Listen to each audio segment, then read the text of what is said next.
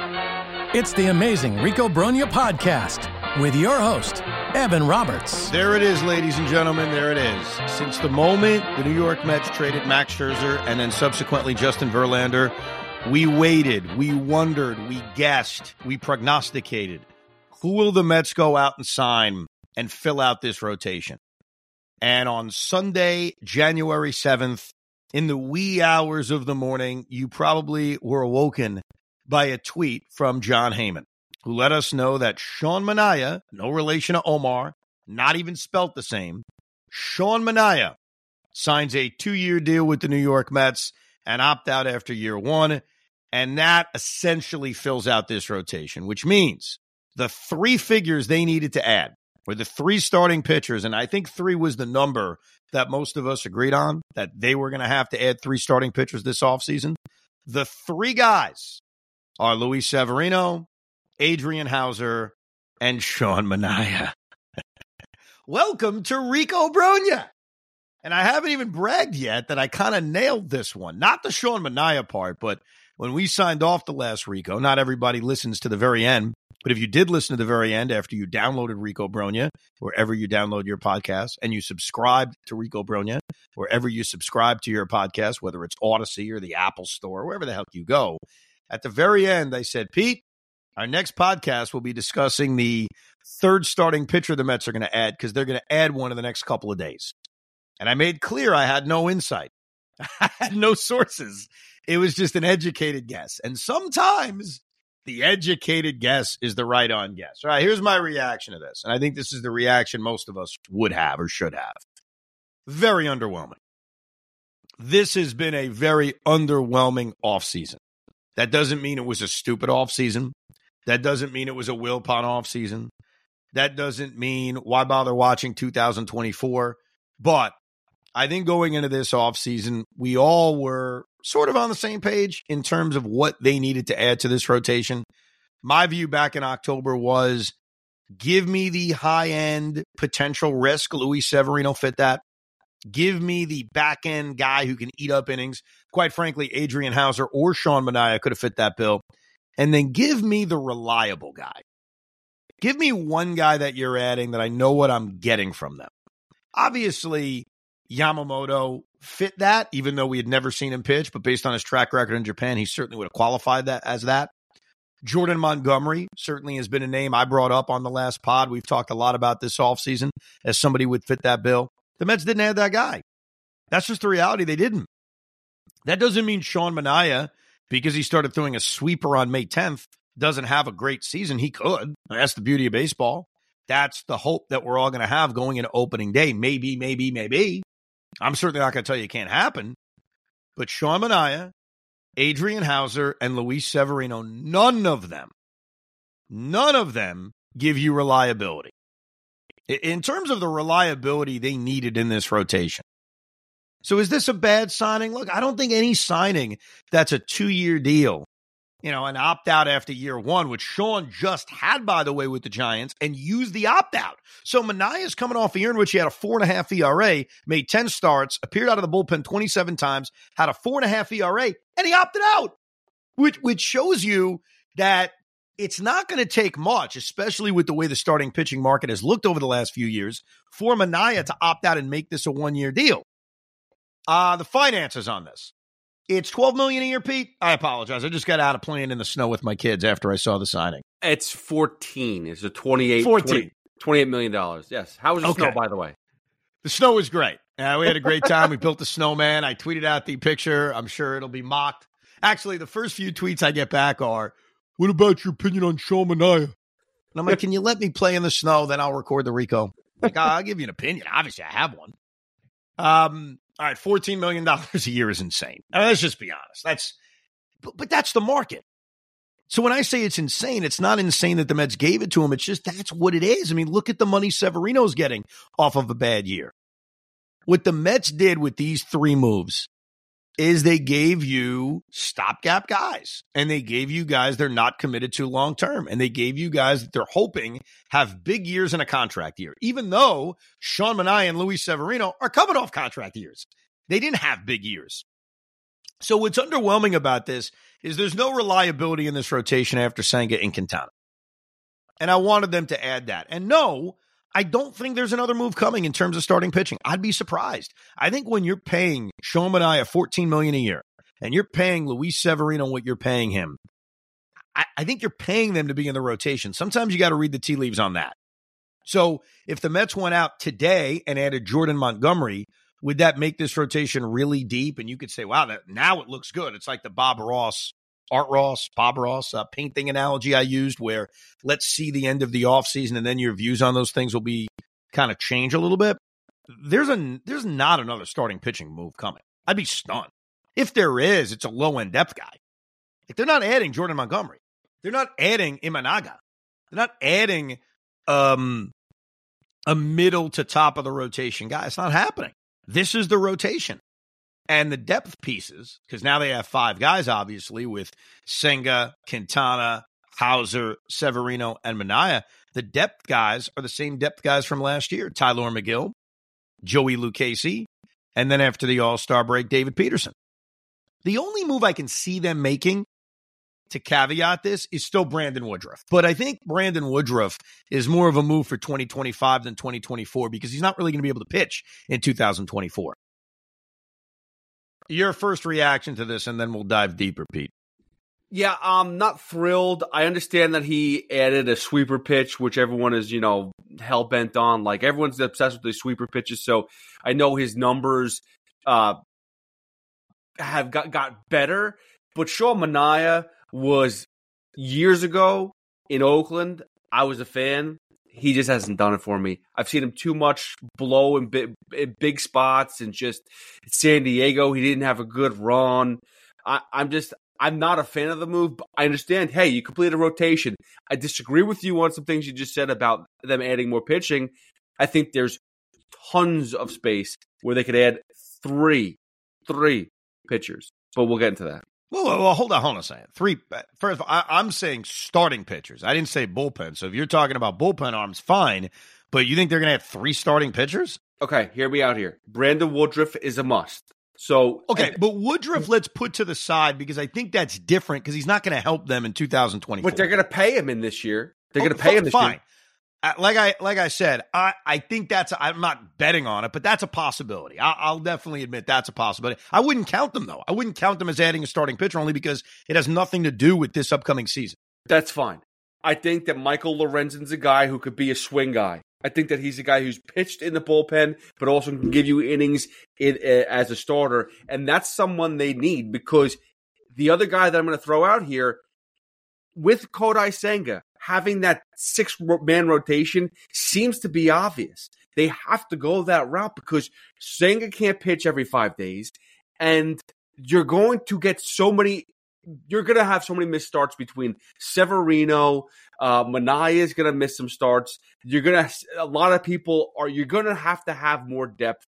Trevor Bauer, I know you hate this. I know it's not going to. Ha- people say it's not going to happen, but think about this: when they brought in Edwin Diaz, the best closer at the time. They were paying Robinson Cano to do that. Trevor Bauer does not is not going to get over ten million dollars. He might not even get seven million dollars if they bring him in for a, a ten cents on the dollar. Now's the time to do it, and you could still have a, a Manaea as depth, but Bauer as that potential home run hitting, not home run hitting, but but Cy Young type of pitcher as your two or three. Yeah, I think the Mets are going to stay away from Trevor Bauer because of kind of the embarrassments they've had over the last few years. And I do think that Steve Cohen doesn't want to risk, and I don't even think it's equated to the free agency from a few years ago. I don't even think that's the issue.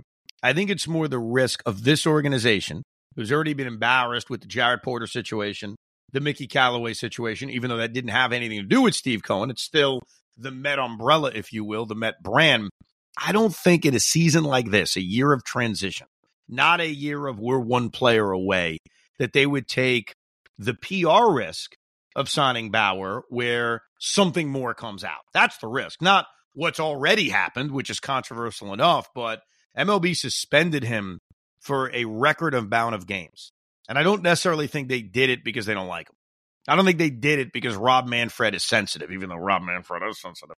I think they probably did enough research and were worried enough. But I, I disagree. I'm not saying you're wrong and that I wouldn't add another starting pitcher. I want to make that clear. I would. You never have enough starting pitching. And if you're adding swingish guys like Michael Lorenzen, and Sean Manaea is a swingish guy. I mean, think about Sean Manaea last year. He made 10 starts. The rest of his season was coming out of the bullpen. So Manaea being an arm out of the bullpen could happen if you had enough starting pitching. So I'm not against it. I just don't know if I expect it, especially after they just invested, you know, $30 million combined essentially between Luis Severino and now Sean Manaea. I wouldn't be against it. I don't know if I expect it. Here's the challenge the Mets are facing. First of all, one other thing about Sean Manaea, I was reading about this a few days ago. Uh, baseball trade rumors put this out about how Manaea added the sweeper. We both have referred to it. According to StatCast data, he started throwing it on May 30th. He threw it an equal amount of times to lefties and righties, and the results when he threw that pitch, which started in late May, were incredible. He got a swing and miss percentage of 35%. Opposing hitters hit 140 against him. And when batters made contact, the exit velocity was 82 miles an hour. So I get it. We're diving deep to rationalize, but I wouldn't say it's diving deep to rationalize. I would say it's diving deep to understand because what you try to do in free agency and trades, we look at the past because what else can we look at, right? We analyze what a guy did, but we really trying to predict what they're going to do next. Because good or bad, what Sean Manaea did last year, much like Blake Snell last year. Blake Snell won the Cy Young last year. A part of why I haven't been intrigued by him is not just analyzing the past, but it's projecting the future. So the reason why looking at the data on a new pitch Sean Manaea added is, hey, maybe, and this is of course the pipe dream we hope for, but you never know. It's baseball. The dream is Sean Manaea puts it all together. The dream is this pitch, this sweeper they added in late May all of a sudden becomes a pitch that he's perfected, and Sean Manaea finishes fifth in the Cy Young voting. I mean, I, I know that may not be likely, but that's the hope. That's why I can never go into a baseball season. And you can yell at me for saying I'm too optimistic. It's not about being optimistic. It's about I've seen enough of baseball to know that every time you think you have it figured out, you get bit in the ass. Like as negative as any of us have been as Met fans, did any of us think the Mets were going to be selling at the trade deadline this past year? None of us. Other than Frank the Tank, there is no Met fan that went into this season thinking it's going to be a disaster. And that's the beauty of baseball. Because none of us are going to have the opposite expectations this year. None of us are going to pick the Mets to win the World Series. But you try to look at what's on this roster and say, well, how could it all come together? And one of the ways it could all come together is by analyzing the sweeper and thinking, oh, lefty, 32. He's had good years before. Maybe with the Mets pitching lab, he puts it all together. It's not a prediction, it's more of a hope. And it's more of kind of why you analyze these things, trying to think, okay, is there an upside to Sean Manaea that we're not seeing? Now, here's my concern, and this is a big one. Let's look at who the Mets are replacing. Let's not forget that.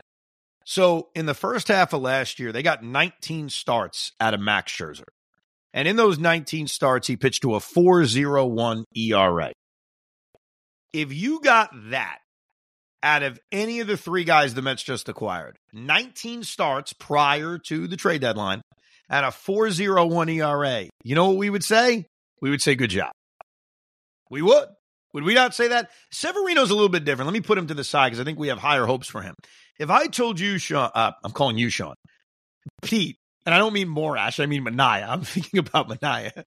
Hey, Pete, if I told you going into August 1st, Sean Manaea would have made 19 starts with a 4 0 winning ERA, what would you say?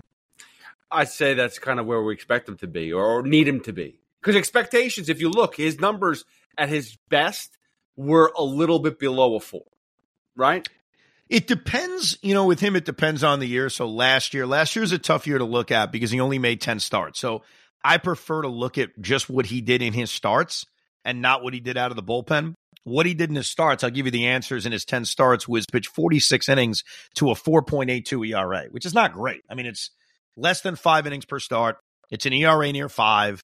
The year before that was basically that. He pitched to a 4.96 ERA in 28 starts. The year before that is the year you're really hoping for. He made 32 starts through 180 innings and had a 3.91 ERA. You got to go back to 2018 for when he had one of his best years and pitched to a 3.5 ERA. So, what's the expectation based on the last few years from Sean Manaea? All I know is those numbers I gave you from Scherzer, we would be pretty happy with.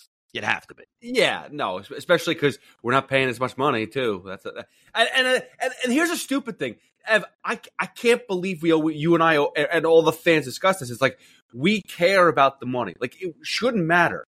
It really shouldn't matter anymore because we do have an owner where the money doesn't is not as impactful as it once was. I, I don't care about the money. The reason I bring up the money is I think that tells us what the guy's role is going to be. No, now Steve Cohen has the ability to say, no, I paid $14 million for a swing starter. Okay, let me see that. Because right now, uh, my belief is the money they gave Harrison Bader tells me he's an everyday player. The money they gave Sean Manaea tells me they're going to have him start every five or six days. If that turns out not to be true, then to back up your point, that's Steve Cohen showing I don't give a damn. But that's the only reason I care about the money. It's not caring about it in terms of, oh my God, how do you give that guy that money? It's more that's telling me how they view him. Because how else do we know until the season starts or until Carlos Mendoza tells us? You almost read the tea leaves based on the amount of money a guy is making. So the Mets are looking to replace 19 starts, 4.01 ERA from Max Scherzer. Justin Verlander, until he got traded, made 16 starts. So he did have the IL stint. That's why I kind of put Severino in this mix because you almost expect Sevy to miss time.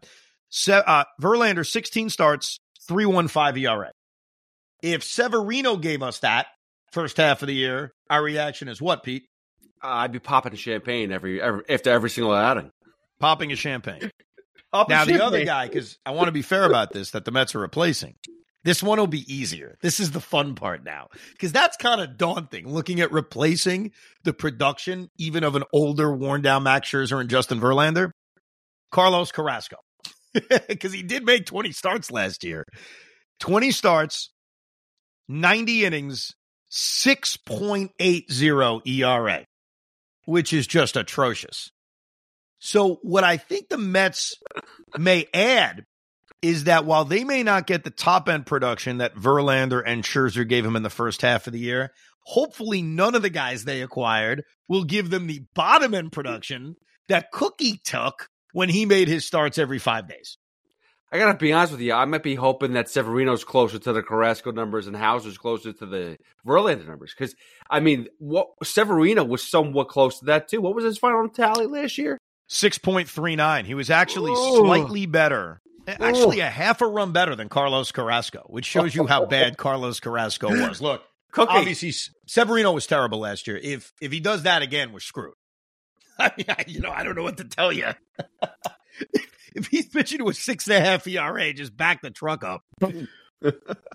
so the other replacement that we need to keep in mind, because I just mentioned first half Scherzer, first half Verlander, entire season Carlos Carrasco, is second half Peterson, Megill, and Butto.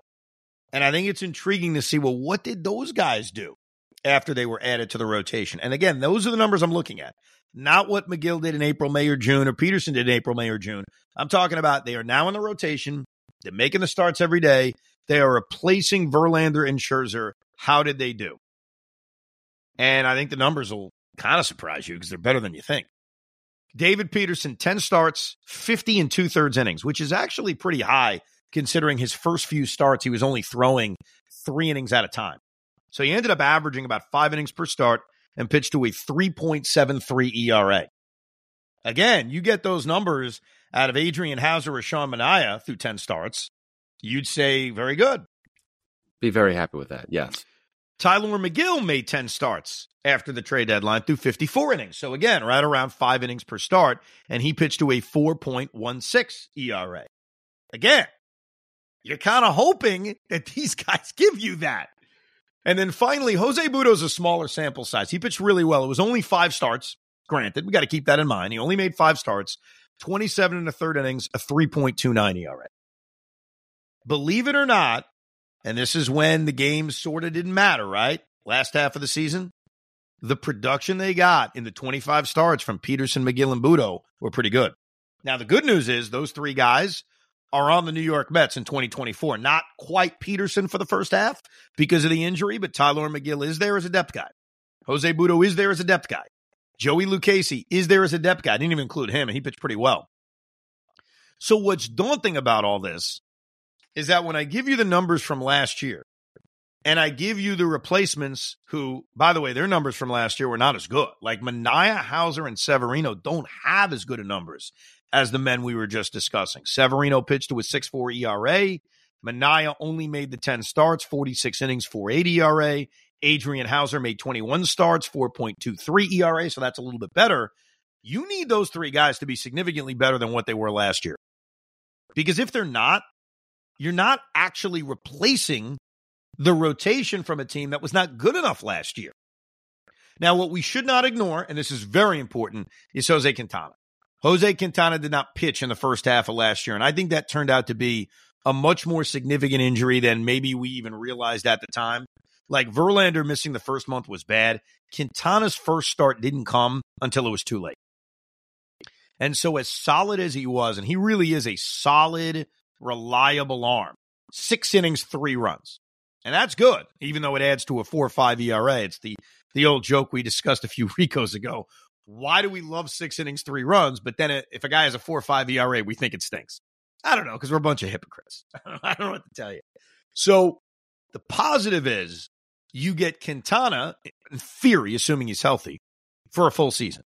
And the other hope is that Senga is second half Senga in the first half. He wasn't bad in the first half, but he was clearly better and more comfortable in the second half of the season.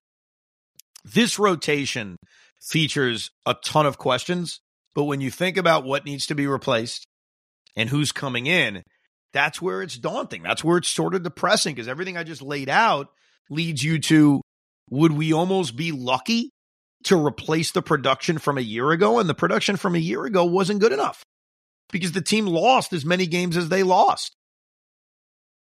But this is why I could see that David Stearns is doing ha, is focus uh, for the position players has been on defense because of that, because of the of last year the high ERAs across the board, the the low production from our pitching.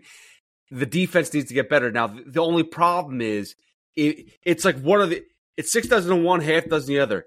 If you do get great defense and you still give up the runs, that's not beneficial if you can't score runs.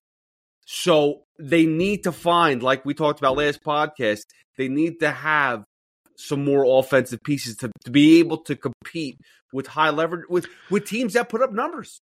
Yeah. So what's so tough to figure out is how much of the Mets improved defense, and clearly it is improved. I agree with you, and I also expect like I would say this about Pete Alonso. He gets maligned for his defense. I think it's BS. I don't think it. I don't think it's fair. I think if you watch him every day, you see that he's solid. He's not a Gold Glover, but he's gotten better every single year. I think he'll get even better this year because that's the track record of Pete. Every single year, he gets better and better defensively. Jeff McNeil's a very good defensive second baseman. We know how good Francisco Lindor is. Third base is going to be the question, but certainly the hope is with more experience, Brett Baty's going to get even better. Alvarez was tremendous behind the plate. And yes, as you mentioned, the Mets have greatly improved their defensive outfield. Harrison Bader, when he plays, is a gold glove caliber center fielder. The hope is Starling Marte is healthy, and that will lead to improved defense in right field. And obviously, Nimmo as a left fielder is a lot better. So the Mets all the way around should be a good defensive team. How much and how many runs does that save you? That's the question. So for all the guys they're adding and what they need to replace from a year ago, what they're improving from a year ago, without question, is their defense. And what does their defense do to improve the new term that's used, run prevention, which is pretty simple. Like give up less runs. I mean, that's that's what it comes down to. And yes, it is connected to the offense because the Mets didn't score enough runs last year. Like as much as I blame the pitching more than anything for the failure of 2023, I'd be intellectually dishonest to say the offense was fine. The offense wasn't fine. It just wasn't to me the main, main culprit. But to make up for what could be a very mediocre pitching staff, you can still win. You can still win if you hit enough. And that takes not just internal development from a guy like Brett Baty having a better year, or Starling Marte having a better year, or Jeff McNeil having a better year, but also continuing to add to this lineup, like we talked about last time. The Arizona Diamondbacks, and you're going to hear that name a lot over the course of the next three months, more than that. The Arizona Diamondbacks are going to be a name I mention a lot. It's going to be a name everyone mentions a lot because they are the template of hope. That's what they are. They're the template of hope. Because a year ago, the Arizona Diamondbacks were a slightly below average offensive team. They scored 4.6 runs per game. The Mets scored 4.43. Not a huge difference. The Diamondbacks at 166 home runs. The Mets, on the other hand, hit 215. You see what I'm getting at? Like, the Diamondbacks were not an elite offensive team. And so the hope is can we be them? I'll give you another one. The Arizona Diamondbacks had a worse team ERA than the New York Mets. Let that one digest for a second. The Arizona Diamondbacks, the team that went to the World Series, had a 4.47 team ERA. The Mets were 4.30. The Mets, as stunningly as this sounds, had a league average ERA a year ago league average. Didn't feel that way, but they did. The reason I bring up Arizona is because when you try to have hope for a season that doesn't feel as hopeful as a year ago, you try to compare yourself to a team that shocked everybody. And the Arizona Diamondbacks a year ago only won 84 games, which is not a huge number. And if things break right for the Mets, could they win 84 games? Sure. It's not asking a lot. And then you get lucky. and then you get hot at the right time. So I bring them up because that's going to be our hope. Because otherwise, how are you going into this season with an immense amount of confidence? You're not. Now, you don't give up on the season. I'm certainly not one to. There have been many Wilpon years I went into with the hope of if this breaks right, if this breaks right, if this breaks right. Unfortunately, we're headed towards that season, the season of if this breaks right, if this breaks right, if this breaks right. How much is left for this Met team to do? We spent a lot of time on the offense last time on the Rico. If you missed it, go to our previous episode, you'll hear they need to add a designated hitter. They need to add one more bat. I happen to think they're done with this rotation. I think they will add a, a reliable bullpen arm. There's been some pushback in the email on the idea of trading for Kenley Jansen because why would you pay that much money for an eighth inning guy or that much money for a guy that gets lefties out? My attitude is on a one year deal, and that's all he has left. Who cares about the money? It's why you pay Sean Manaea $14 million coming off a year in which he made 10 starts. Because it's one year. Five years, that's a little bit different. On a one year deal, I, I think it's worth it. I don't think there's really that much risk to it, especially if you can get him for very, very little. Now, let's get to some of your emails. The Rico B at gmail.com. Uh, Jimmy Kearney writes a tip of the cap to Luis Guillorme. Yes, the great Luis Guillorme. I'm well aware that not many Met fans will miss Luis Guillorme. He was a below average offensive player, although when given the time to play every day, he did it and played an integral part of the 2022 season. He did till he got hurt. He got hurt, I think it was in Atlanta, and he missed a month. That opened up the opportunity for Brett Baty, but he was hitting a lot before he got hurt. What I will miss most is watching him play second base. His glove is unmatched. His pairing with Lindor in the middle infield could have produced one of the best middle infield tandems in baseball. And now he's an Atlanta Brave. It makes me sick. Since I live in the Braves market, it will give me a chance to watch him play, but I can't help but think that the Mets should have brought him back on that same contract. Before Mauricio got hurt, there was no spot for Guillorme, but with him out for the year and the underwhelming outfield personnel you guys covered on the last podcast, I'd have liked to have seen him come back for one more year, allowing McNeil to play some outfield instead of Stewart, Taylor, Bader, Mess. But I get it. It was probably time to move on. I hope he doesn't kill us too much as a Brave. Evan, please give us one last proper name pronunciation for Luis. Has at least one fan who hopes to see him in orange and blue again one day. All right, Luis Guillorme. I will miss Luis Guillorme. By the way, Tiki, who is a part of these Mets text chat I'm involved in, found out something new about Met fans. Because when Luis Guillorme signed with Atlanta, one of the chat members did what I think a lot of us think, which is, ah, he's going to kill us. Ah, he's going to kill us. You just know it. Luis Guillorme is going to kill us. And Tiki, who usually stays quiet in these chats, decided to chime in and rip apart Luis Guillorme's offensive stats and say, Why are you afraid of this? He has 655. And I'm like, Tiki, you just don't get it. I mean, come on. There have been far worse players that have come back and killed the New York Mets. No one's saying he's going to 330 this year. What we're saying is in one of the 13 games the Mets have against the Braves this year, he's going to do something to rip our hearts out. Maybe it's a diving play. Maybe it's a double up the alley. I don't know. But we all know deep down he's going to kill us. Let me ask you a question. Was this Tiki Barber or was this bad Tiki New York Mets version that was going at you guys? That's a good question. oh, man. Anthony Laporte writes This is interesting. Your radio position has drifted you from reality. Okay. Got to read that. Got to read that deeper. Evan, you know I and you are the New York Mets camp. I don't know what that means. I guess we're in the Mets camp. But your radio gig with Tiki has led you astray. Ooh. You cry for starting pitching for the Mets, but no one has the 1970s Orioles starting pitching staff or the Mets 86 rotation. Starting pitching has resulted in BS. Let Gerrit Cole pitch and make 40 starts, he won't, and win 20 games, he won't.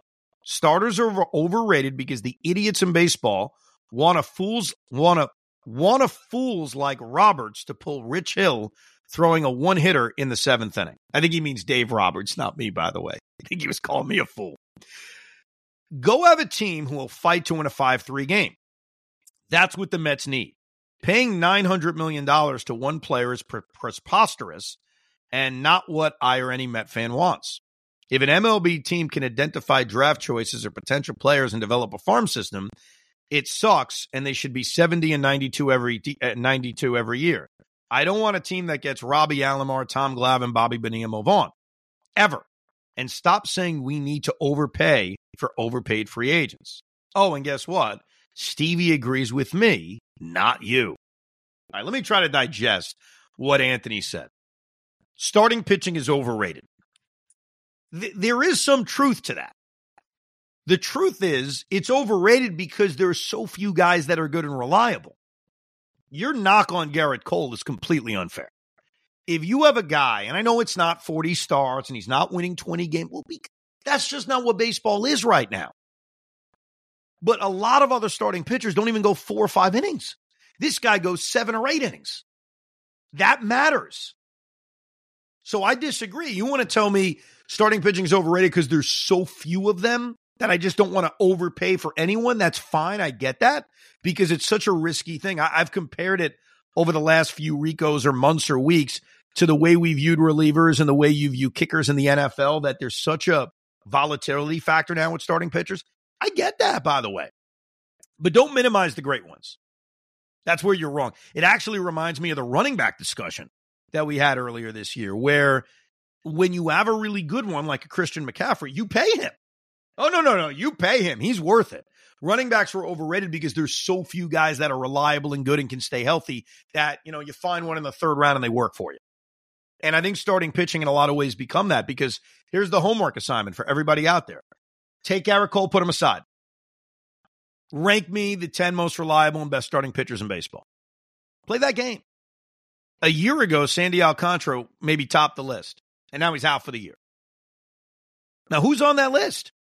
it, Walker Buehler till he got hurt. You know what I mean? So I, if that's your point, I get it.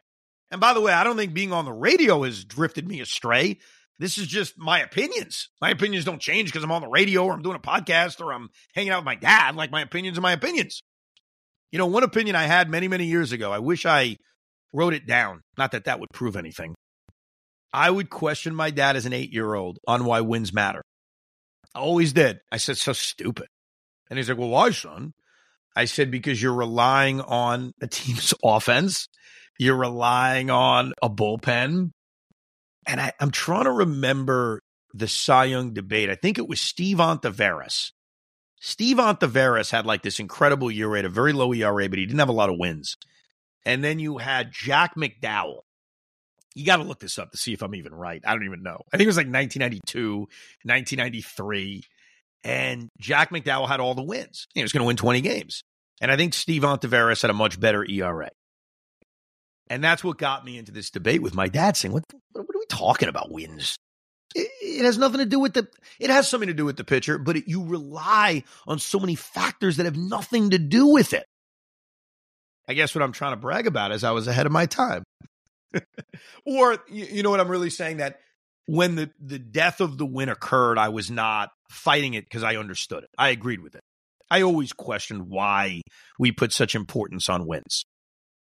Anyhow, let me get back to his point. The Mets need to overpay for free agents. And this is something I did say on the radio, and I think I've talked about it here on the Rico that when there's a big time free agent, let, let, we're not talking about middle of the road guys, we're talking about big time free agents, a guy that you want. Yamamoto was clearly a guy the Mets wanted. Juan Soto a year from now, I think, is clearly a guy the Mets are going to want. I believe until the Mets have established themselves as winning, as a winning franchise year in and year out, not fart in the win years where they win 100 games once and then go back to stinking. I'm talking about every single year they are reliably a winner the way the Dodgers are. Doesn't mean you win the World Series, but every single year you're in the postseason. Until that day comes, and that day can't come anytime soon because you got to do it, the Mets are going to have to overpay for free agents to get them. That's all. And Anthony, if you don't want to do that, you're never adding a free agent. And not every free agent turns into Bobby Bonilla. Not every free agent turns into Tommy Glavine. Alomar wasn't a free agent. Mo Vaughn wasn't a free agent, but I understand your point. They acquired a bad contract. If you want a guy, and I don't think there's anybody left that fits that bill outside of Jordan Montgomery, who I was intrigued by. Like, I'm not suggesting that with Justin Turner or JD Martinez. I mean it with the, the guy that you really, really want. Yes, I think you're going to have to overpay. You're going to have to overpay to go get that guy, or else you're not going to get them. Now, let me get to this Harrison Bader thing. I know it was just the New York Post, but the New York Post puts up Harrison Bader as a Met with the number 48. This cannot happen. I'll just make that clear. Jacob DeGrom, no matter what you think about him, whether you want to retire his number someday or not, there is a period of time where that number cannot be touched. And 2024 is that year. So you tell Harrison Bader, go get another number. You're not wearing number 48. Are we in agreement on that, by the way? Hoff, there's no fight back on this? No, I have no fight back on that. Give him five. Shut up. Five. they also announced the trade deadline date. It used to always be July 31st, but they moved it around based on days of the week. So this year it's actually going to be on July 30th, which falls on a Tuesday. So the trade deadline this year, July 30th. The other thing was the Robbie Ray trade. Let me give you some thoughts on this. So Robbie Ray gets traded from Seattle to San Francisco for Mitch Haniger, goes back to the Mariners, and Anthony Anthony DeSclafani, who's coming off a very mediocre season. Would Robbie Ray have been a good addition for us? That's the question. So here's how I think you have to analyze it for everyone to come up with their own answer on this. You cannot think of Robbie Ray as a contributor to the 2024 New York Mets. He is coming off Tommy John surgery. He is expected to miss the first half of the season. So is there a possibility Robbie Ray is pitching in August? Absolutely. That is his goal. And assuming there are no setbacks, and I wish him all the best, he should be pitching in August. I don't think you, if you're the Mets in this kind of season, trade for that for August. You trade for that for 2025. So the way you've got to determine this, and it's not even the concern of coming off of Tommy John surgery in 2025. You have to look at his contract. He signed a five year, $115 million deal. He's a free agent in 2027, but he does have opt outs.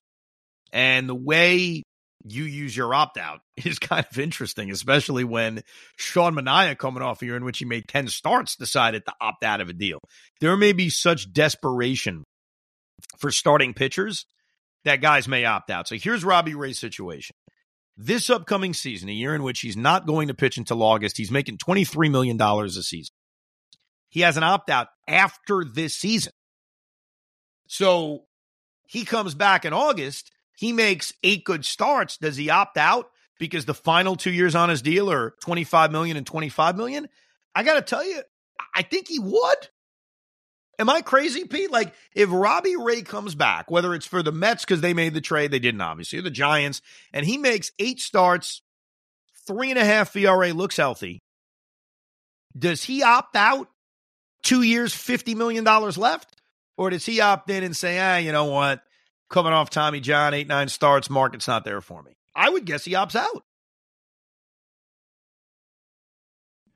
I mean, listen, I think at this point in time, you see there's the writing on the wall with all these pitchers that have these contracts that have opt outs. Once they do well, it's important for them to opt out. They they can make more money.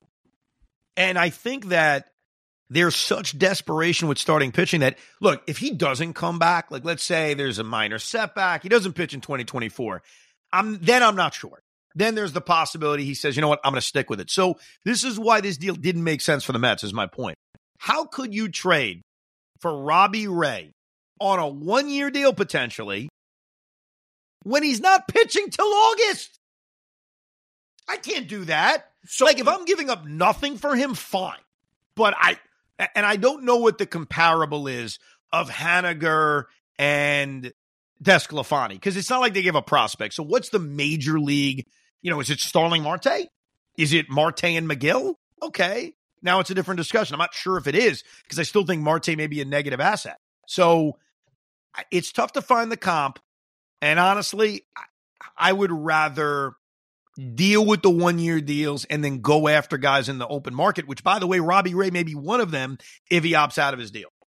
No, listen, I think you we, we've talked about this whole offseason where you cannot go and trade for a guy with a one year deal. It doesn't make a difference who it is, whether it's a high leverage guy, low leverage guy.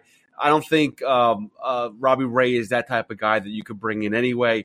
But it, we don't. Have, Desclafani is not a bad fourth. Or you'd have to trade a Houser. You'd have to trade Adrian Houser for him. That's what that, that's the Desclafani. That's the type of guy that you're looking to trade. We just we just got him. So I, I don't think that Robbie Ray was a guy that we can get in, during the trade market. I, I just it wasn't worth it. I think you have to view it also as if Robbie had. Here's where I think things are different. If he didn't have an opt out and he had three years remaining, three years, seventy five million, which is essentially what it is, twenty five million dollars a year, and considering you know, what Robbie Ray's accomplished in his career as compared to Sean Manaea getting $14 million a year. 25 is not crazy. It's, you know, a very reasonable number. If you were trading for the guaranteed three years, 75 million, it's different. It's a little bit different because now you know, okay, I'm rehabbing the guy. It's like signing Brandon Woodruff. I'm rehabbing the guy, but I got him in 2025. I think that the starting pitching market is so depressed that he's likelier than not to opt out of his contract. So I wasn't mad when I saw that trade, though it was a very interesting trade that the Giants and the Mariners decided to make. Your reaction to the acquisition of Sean Manaea. You can email us to ricob at gmail.com. We'll certainly read them uh, in our very next Rico. By the way, I did some research about the Cy Young stuff. That might be a whole podcast in itself because it's very interesting. The 92 year was Eckersley one. McDowell came in second with I, f- I forgot how many wins. It was a it was a lot.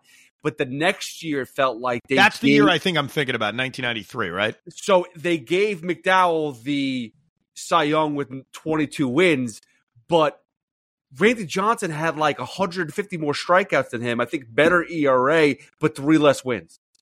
And it yeah, was I, I, it's not the Steve Ontiveros year. I don't know where I don't know where Steve Ontiveros came from. I got to look at his career and I'll find. I'm not it, even sure who Steve Ontiveros is. He but you, you are right. There is an entire podcast on awards that we got wrong based on looking at the wrong stats. And 1993 is such a great example. Jack McDowell, 22 and 10, 337 ERA, 34 starts, 4.4 war there were three other starting pitchers with a significantly better war, if you want to look at that. And then in Kevin Appier's case, Kevin Appier deserved to win the Cy Young. Kevin Appier had the highest war, had a 2.56 ERA, best ERA in baseball, significantly better than Jack McDowell. He threw a few less innings. He didn't strike a lot of guys out. That was the big difference. But when you look at McDowell, Randy Johnson, Kevin Appier, and Jimmy Key, you can make a very good argument. Jack McDowell, who won the Cy Young, should have finished fourth. That is very, very true. Very, very true. On the ne- next that, that is an entire podcast in its own. You're right. Oh, on, now I got to find my Steve Ontiveros season. He won the ERA title in 1994. Okay, so that was the year Oh. I must have been Strike. thinking about. And he pitched half the year out of the bullpen, half of the year in the rotation, had a 265 ERA. So I guess for some reason in 1994, I was thinking about it. And that year, the American League Cy Young Award winner was David Cone. And looking back at the numbers, Steve Ontiveros did not deserve to win the Cy Young. So I must have got, I think I got my old baseball opinions wires screwed up or something. David Cone won the award. And He actually very much deserved the award. But that is a podcast for a whole different day. You just go through like years and years of awards and you look at the numbers and you say, what? Like, how, how'd they come up with that? That doesn't make any sense. That's a good idea for the future. No question. Again, you can email the pod to ricob at gmail.com. We'll try to read as many as we can on the air. We appreciate you listening and downloading. Remember, subscribe to the Rico Brogna. It makes things very, very easy when there is a new Rico. It just pops right into your inbox. The Audacy app, the Apple Play Store, the Apple Store, the Apple Play Store. Well, well, well, well, you know where you get your podcasts. You're listening right now. So wherever you got it, hit the subscribe button, and then you're all set as the Rico Brogna cruises into the another year of 2024. We appreciate you downloading. Enjoy the snow. And remember, Evan and Tiki, 2 o'clock on the fan. We'll see you then. Rico Brogna. We hope you enjoyed this episode of the Rico Brogna Podcast. It's amazing, isn't it? Make sure you download it now to keep it on you at all times.